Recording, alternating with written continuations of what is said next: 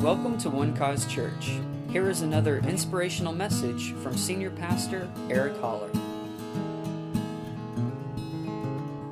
I believe this is a word from God for you. I know it is because it's from the Scripture, uh, but it is specific to uh, this series that we're in on the Holy Spirit, and we've we've talked on several things. And like I said last week, we began to emphasize the prophetic gift. Uh, for us to desire earnestly to prophesy, as Paul said, especially that you may prophesy. And I'm going to put this kind of right in the middle of that. All right, and next week we'll get more into uh, prophetic again. But this is important to learn some of these things about living in the Spirit and by the Spirit. And that it's all purposed by God. That everything about your life um, has a purpose. And you being here at this time, you being who you are, having the gifts and the talents and the personality that you have, uh, the people that are in your life, all of that has great purpose. And uh, we're going to glean from Isaiah chapter forty-nine, verse two today. And it says, "And he has made my mouth like a sharp sword. In the shadow of his hand he has hidden me, and made me a polished shaft," or the word literally means arrow. It's the Hebrew word Hes, H E S, and it means arrow. "In his quiver, he has hidden me." Father, thank you for this time together with the, all of these precious people, those who are watching this by live stream or listening by podcast. I thank you, Lord, that faith comes by hearing, and hearing by the word of God. And Lord, faith is the victory that overcomes the world. So I'm praying that at the release of this word today, that at the hearing of it, God, that that overcoming power called faith, Lord, would rise up in the hearts and lives of your people, Lord, and help them to understand that greater is he who is in them than he that's in the world, and that nothing is impossible for those who will believe, because with God all things are possible. We thank you for the precious word that has come to us today, that we have in this Bible, in these scriptures, Lord. And in your word, there is life. There's health. Lord, I thank you that your word teaches us and guides us. It is the wisdom of the ages, God. So we look to it today. We say, have your way in us today. Let your word speak to us and change us, God, for your glory. In Jesus' name, amen. He made me, this is interesting, he made me a polished arrow.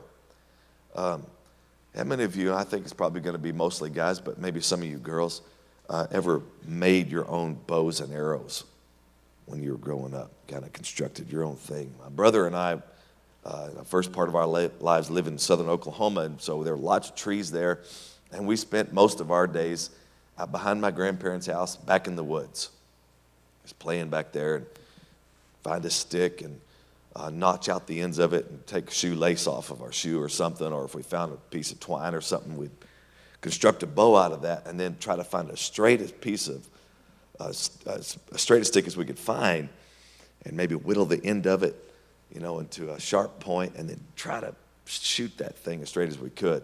Never did go very straight, um, and uh, I'm glad, because we were usually shooting them at each other, or you know, the trees or whatever. Didn't go so well because our arrows were missing one key ingredient to make it a proficient arrow, and that was the fletch, the feathers on the end of it.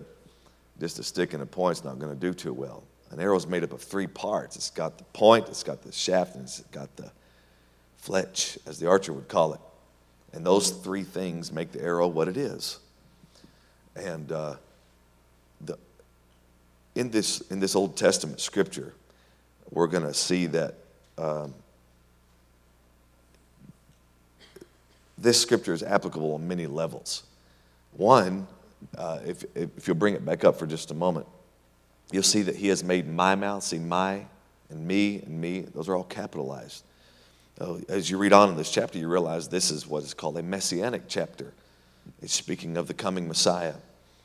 And... Uh, And the prophet is speaking as though it were Christ himself speaking, saying, he has made me a polished arrow and hidden me in his quiver. Also, uh, in the in context, you see that this is speaking of the nation of Israel and uh, what God's plan was for them. They were to be a polished arrow and to be a great impact and influence on all other nations.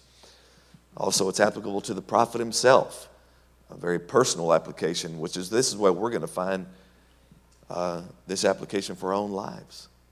You know, the Lord has fashioned you and made you uh, for his purpose. And the allegorical picture here is the polished arrow in his hand and hidden in his quiver. Um, let's bring up a couple of those pictures just so you can see what... Uh, this is a, a, a Native American uh, arrow that usually they made them with a, a flint rock, the point of it, and, and put it in a notch on that on that stick, and then usually used turkey feathers. They favored turkey feathers because they seemed to fly most accurately.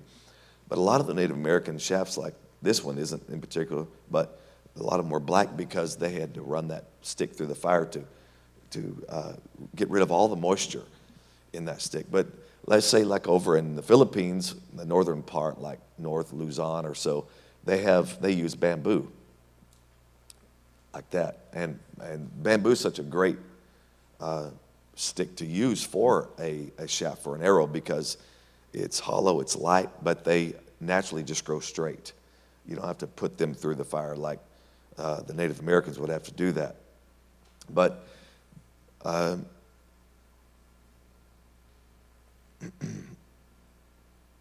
it's pretty obvious that you don't want to be like an arrow that doesn't have a fletch on it. I don't think I'm, anybody here wants that, right? You don't want to live aimlessly. Uh, you want to be on target. This arrow is made up of three parts, the point, the shaft, and the fletch. And we're going to apply that to us as in spirit, soul, and body. And uh, you need the spirit to be the fletch in your life, to be the guiding force in your life, keep you accurate. Because uh, the arrow doesn't have a choice where all of its parts go, but you do have a choice. And you can choose to be led by the spirit, or you can choose to be led by your own intellect, your own emotions, your own personality. But how many of you found out that doesn't go all that well? You know why? Because the spirit knows better. Huh? He can just, he just does a better job than we do. He needs to be the guiding force because he knows what's up. He knows what's going on. He created us. Amen. He knows how life works. Uh, there, there are lots of reasons why we should let the Spirit lead us. We could say because he's the creator or because God is our redeemer. But really, it's just because he's a better manager. Amen. He can help us. He's, he's in the very details of your life. He's interested and he wants to help you. And he has wisdom for every aspect of your life. So uh, I've had the privilege of flying quite a bit through the years, both uh, domestically and internationally, and been on several types of planes, from small prop planes to, you know, big jets and things like that. But one of the things that I that gives me comfort is that the guy that's sitting up in the front in the left-hand seat knows what he's doing. It wouldn't help me at all if I were to look up there and see an eight-year-old kid behind the controls. How many of you would be comforted by that? or or if he came on the intercom as we're sitting on the tarmac and said, ladies and gentlemen, we're about to take off as soon as I can figure out what all these knobs and gauges are about. I wouldn't like that at all. The Spirit of God should be the guiding force in your life because he's the one that is most capable. Amen.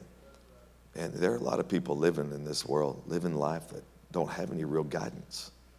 You know, I heard a story. This is a true story. Several years ago, in a third world country, there was an airliner. This plane was in flight. Everything was running all, along smoothly, perfectly. I'm not going to tell you what country it was. I don't want to demean any country here. I'll just say third world. Okay, so that'll give you an idea. It wasn't like us. Um... Well, the pilot, things were going along smoothly, and the pilot decided that he wanted to go mingle with some of the passengers. So he, he put the plane on autopilot, got up out of his seat, and made his way down the aisle and was fraternizing with some of the passengers. Well, as, as he was doing that, suddenly the co-pilot had the need to go to the bathroom. And being that the plane was on autopilot, there's no fear there. I'll just be gone a couple of minutes. Shouldn't be any issues. Everything's going along smoothly. So he gets up out of his seat and goes to the restroom. But there was a little issue.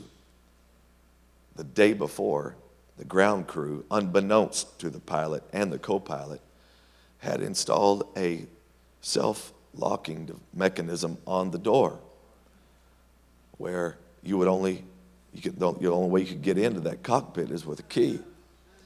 That was, they failed to communicate that to these two gentlemen. And imagine this scene for a moment.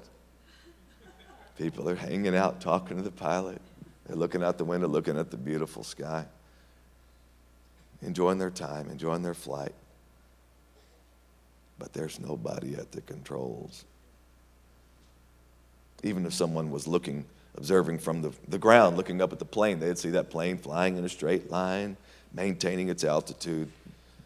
No foreseeable problem, except you and I know there's a problem. Nobody's at the controls. And unfortunately, so many are going through their own lives enjoying the scenery of life, but living aimless and not realizing that just down the road, tragedy's waiting because no one's at the controls. Well, maybe you're wondering what happened to that plane. Well, because it was a third world country, their uh, security is pretty lax. And so there was a passenger on that plane who happened to smuggle a little hatchet into his carry-on luggage. And when he looked up there and he saw the pilot and co-pilot frantically trying to get in the door, he surmised that there's an issue. So he offered the assistance of his hatchet. And they literally chopped their way through that door to get into the cockpit and safely land the plane. Listen, in your life there may not even be time enough to do something like that. That's why you need the Holy Spirit to guide you. You need Him at the controls. Amen. And you have a choice about that, because you can know this. He's always going to lead you in the right way. He will always take you into the goodness of God. Your safety is of utmost importance to Him. Don't allow anyone Don't allow anyone, any one person or anything to be at the controls of your life other than the Holy Spirit of God. Amen. Because you have in you the one who knows exactly what to do and how to do it. And He loves you. So when it comes to being one of God's polished arrows, the first thing you need to understand is His is the plan. Say that with me. His is the plan. His is the plan. An arrow does not make itself. It does not make itself. And the planning of its trajectory and its target are simply up to the archer. God's plans are sometimes strange. Uh, and he, and he sometimes sends us to places that would not have been our first choice. You know, you can find that throughout much of the scriptures, that the Apostle Paul has this vision. He has this vision. In the night, he'd been trying to follow God. He's over in the Asia area, and he's, he'd get to a town. He was going to go preach the gospel, and the Holy Spirit would say, no, not here, no, not here. All he'd heard at this point was, no, not here. Well, where do we go? And finally, they ended up down at the coastal city of Troas, is what we would know as Troy. And it says that a vision, this is Acts chapter sixteen, the vision appeared to Paul in the night. And he saw a man from Macedonia, Macedonia saying, come over here and help us. Well, that's west of there. And thank God he went, because that helped to establish Western civilization. The gospel got here to us because of that one moment. But it didn't all start off peachy keen. They made their way over there. As Luke said, we, immediately we concluded the Lord had called us, and so, so we set to go. They get over there, and Paul gets thrown in jail. Wait a second. I thought, Lord, is this really the plan? Did I hear you right? Well, it all turned out okay. Sometimes His plan is strange to us, and many times we don't know what's going on. The very, the very first time the prophet Elijah, he gets to preach a sermon. The very first mention of this prophet is he preaches a sermon that sounds something like this. It's not going to rain until I say it's going to rain. Let's all stand and be dismissed. God bless you. It's a short, one of the shortest sermons in the entire Bible. And God tells him to go d- deliver this message, and he does, and he delivers it to the king Ahab. God, it's not going to rain until I say it's going to rain. And then God tells Elijah, now I want you to go hide. How can I be a famous prophet if I'm hiding God? I just got my ministry started. I preached one sermon. It wasn't even that long. How am I supposed to go anywhere? You tell me to go hide. He said, go hide by the brook Cherith. And I, Elijah had some things to learn along the way. He had to know that God had a plan, even though he didn't understand that plan. But we all know about Elijah because there was much in God's plan for him. Huh. One of the secrets of his success, though, was that whatever the Lord told Elijah to say and wherever he told him to go, he did it. He did it. You will do very well if you'll just do what God says to do and go where he says to go. He'll never steer you wrong. Let the Spirit of God lead you. Let the Spirit of God guide you. And being around the world, I've noticed there are several cultural differences. Not even in our, I mean, in our own country there are, but all over the world especially. And, and one of the differences that I have found that's interesting, it's extreme among cultures, but it's also very interesting, is their attitude toward authority. Uh, like like the, if you go to Germany and they're driving, they do not run red uh, yellow lights. They don't do it. Do we do that? Heather does all the time. Green and yellow mean the same thing to her. But they don't do it. They just don't do it there. Uh, if, if in Mexico City, I was terrified uh, because they have stoplights like we do, but they don't treat those stoplights like we do.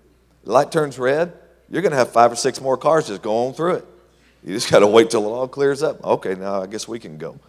They, they just don't take that law serious. And uh, being in India, I don't know what their laws are, except I hope to God we make it through, uh, make we make it to where we're going, because it's insane.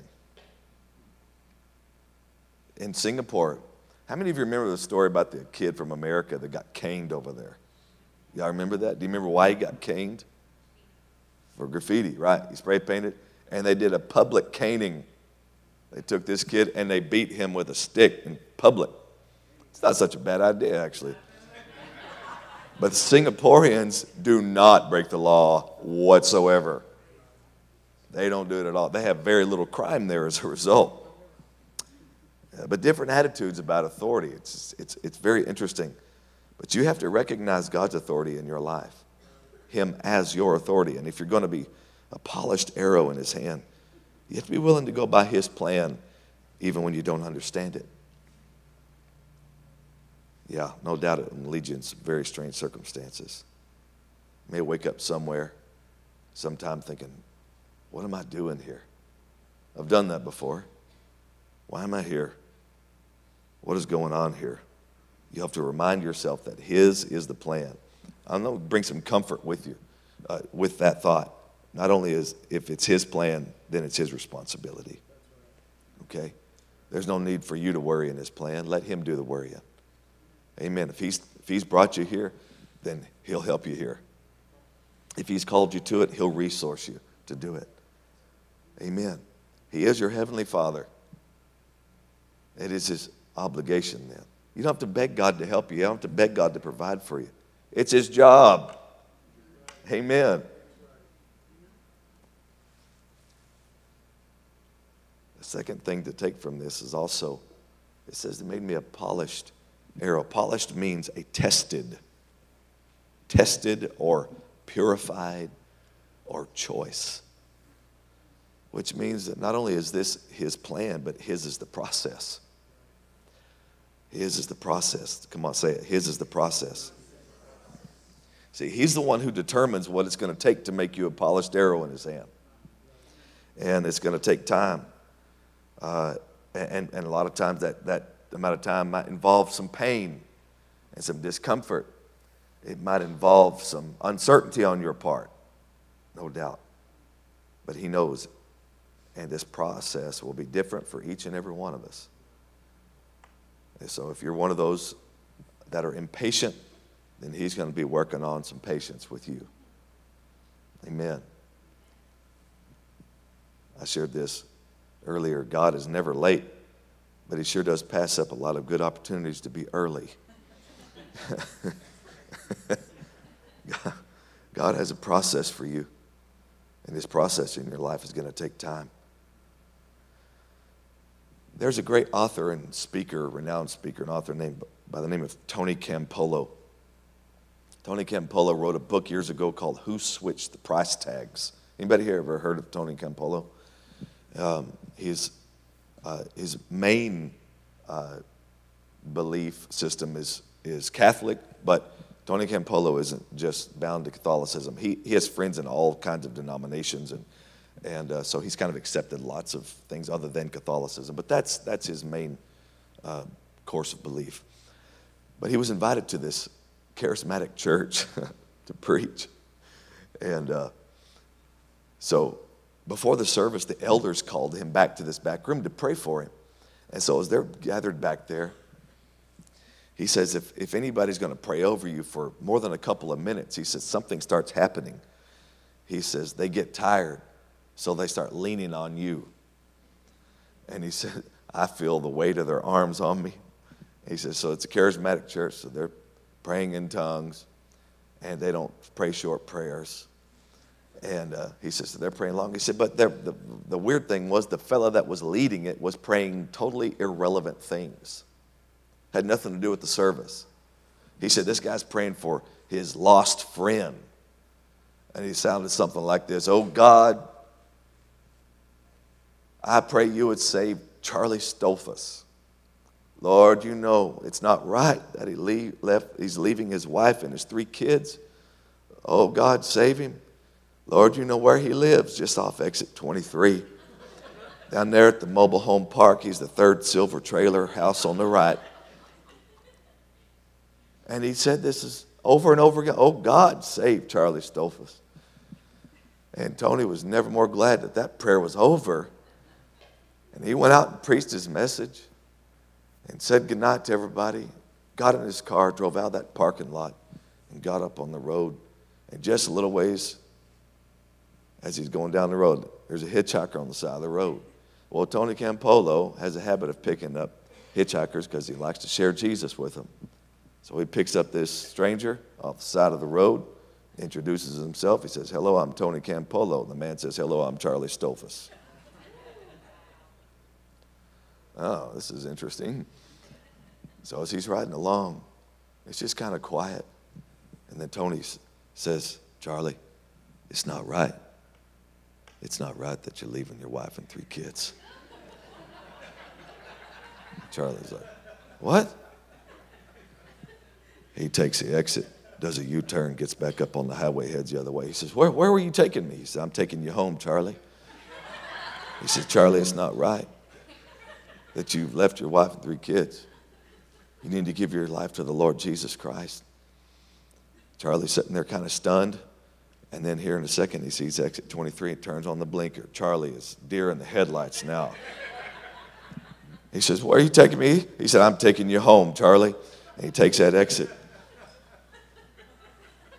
Makes that right, there by the mobile home park, counts one, two, third silver trailer on the right, pulls right up to his house. Charlie looks at him and says, how do you know this? How do you know where I live? And Tony says, God told me. He says, get out of this car, Charlie. You need to get home to your wife and kids. They knock on that door. The door opens. There's his little wife. She'd been crying. And she says, oh, Charlie, you came home. He says, you're darn right he came home. Get up in that trailer, Charlie. He got him up there. He said, both of you are going to sit down and listen to me.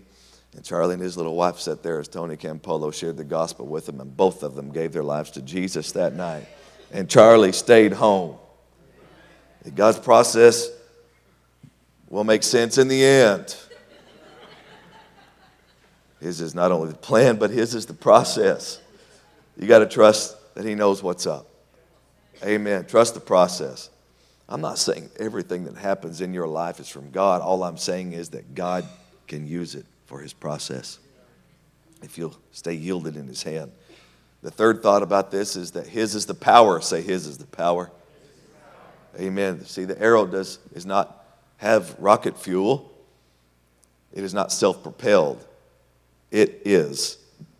It derives its energy entirely from the arm of the archer.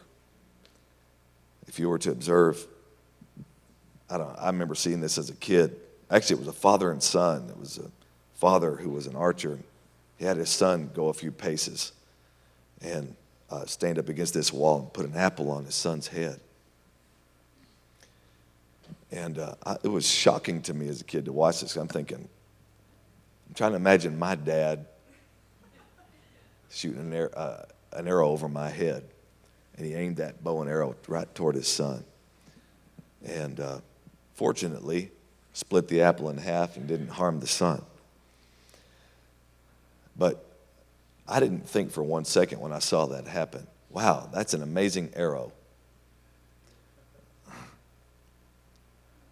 You know, there can be people out here in life, and I, I'm in the ministry world, and I see people who have great success. But I don't think for one second that they're successful because they're something awesome. Oh, it's a great arrow. No, it's God is doing marvelous things in their lives. Because if His is the power, then His is the glory. Amen. And so, since His is the power, then He gets the glory. And He's the one that gives you the strength. You know what I'm experiencing this morning? That even though I'm weak, He's strong. Amen. So I'd rather boast in my infirmities, that the power of God may be perfected in me today. Amen. I couldn't do this without Him. And you can't do what you're going to do without Him. And His power is resident on the inside of you, called the Spirit of God. Romans eight eleven says that if the same Spirit who raised Jesus from the dead lives in you, then He who raised Him from the dead will quicken or make alive your mortal body through His Spirit who dwells in you. And you've got a power in you that not even death can stop. Amen. And lastly, it says that He has made me a polished arrow and hid me in His quiver. His is the product. That is the fulfilled purpose. I want to read a little poem to you. How many of you like poetry here? Anybody here like poetry? How many of you don't like poetry? All right, then you're going to hate me for the next couple of seconds. But a, Henry Wadsworth Longfellow wrote this. He says, I shot an arrow into the air. It fell to the earth. I knew not where. For so swiftly it flew, the sight could not follow it in its flight. I breathed a song into the air. It fell to earth, I knew not where. For who has sight so keen and strong that it can follow the flight of a song? Long, long afterward, in an oak, I found the arrow still unbroke. And the song, from beginning to end, I found again in the heart of a friend. You don't see the end from the beginning. You don't always know where that arrow is going to land. But you can know His is the final product.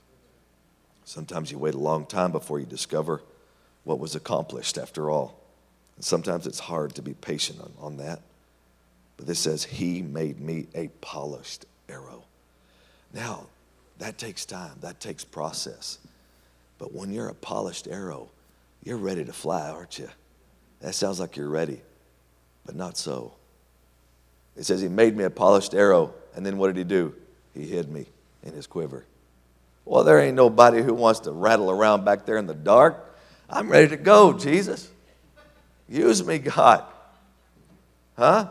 And time goes by, and you see the archer's hand come back there, and he picks somebody else. I'll leave you rattling out there, back there in the dark. Uh, his is the product. God knows. There was a great missionary by the name of J. Tucker, J W. Tucker, everybody called him J. He was a missionary to Africa, and he went to serve his third term in a place called Zaire. It's uh, modern Congo. And a few weeks later, he was dead. A revolution had begun there, and there was rioting in the streets.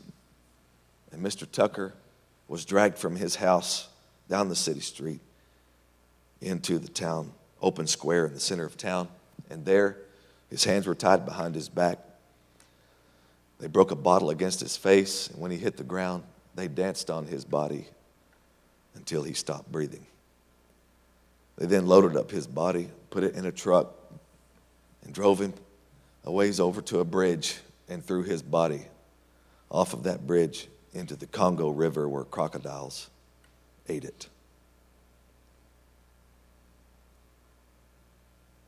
That river is the second longest river, only second to the Nile.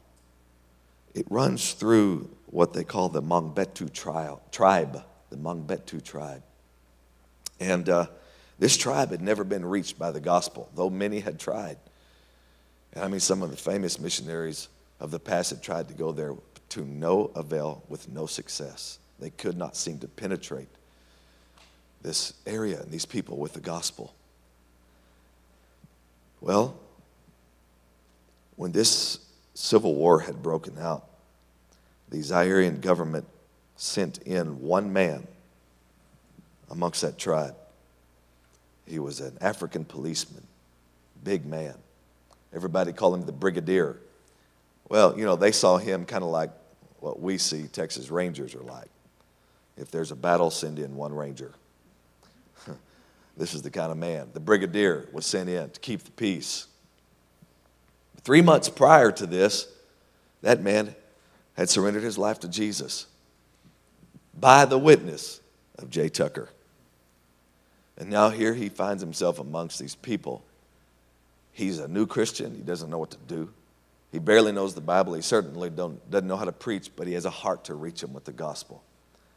So he just starts studying them.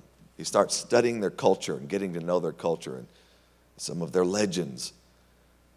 And he came across a saying, and that saying was something along the, the lines of this.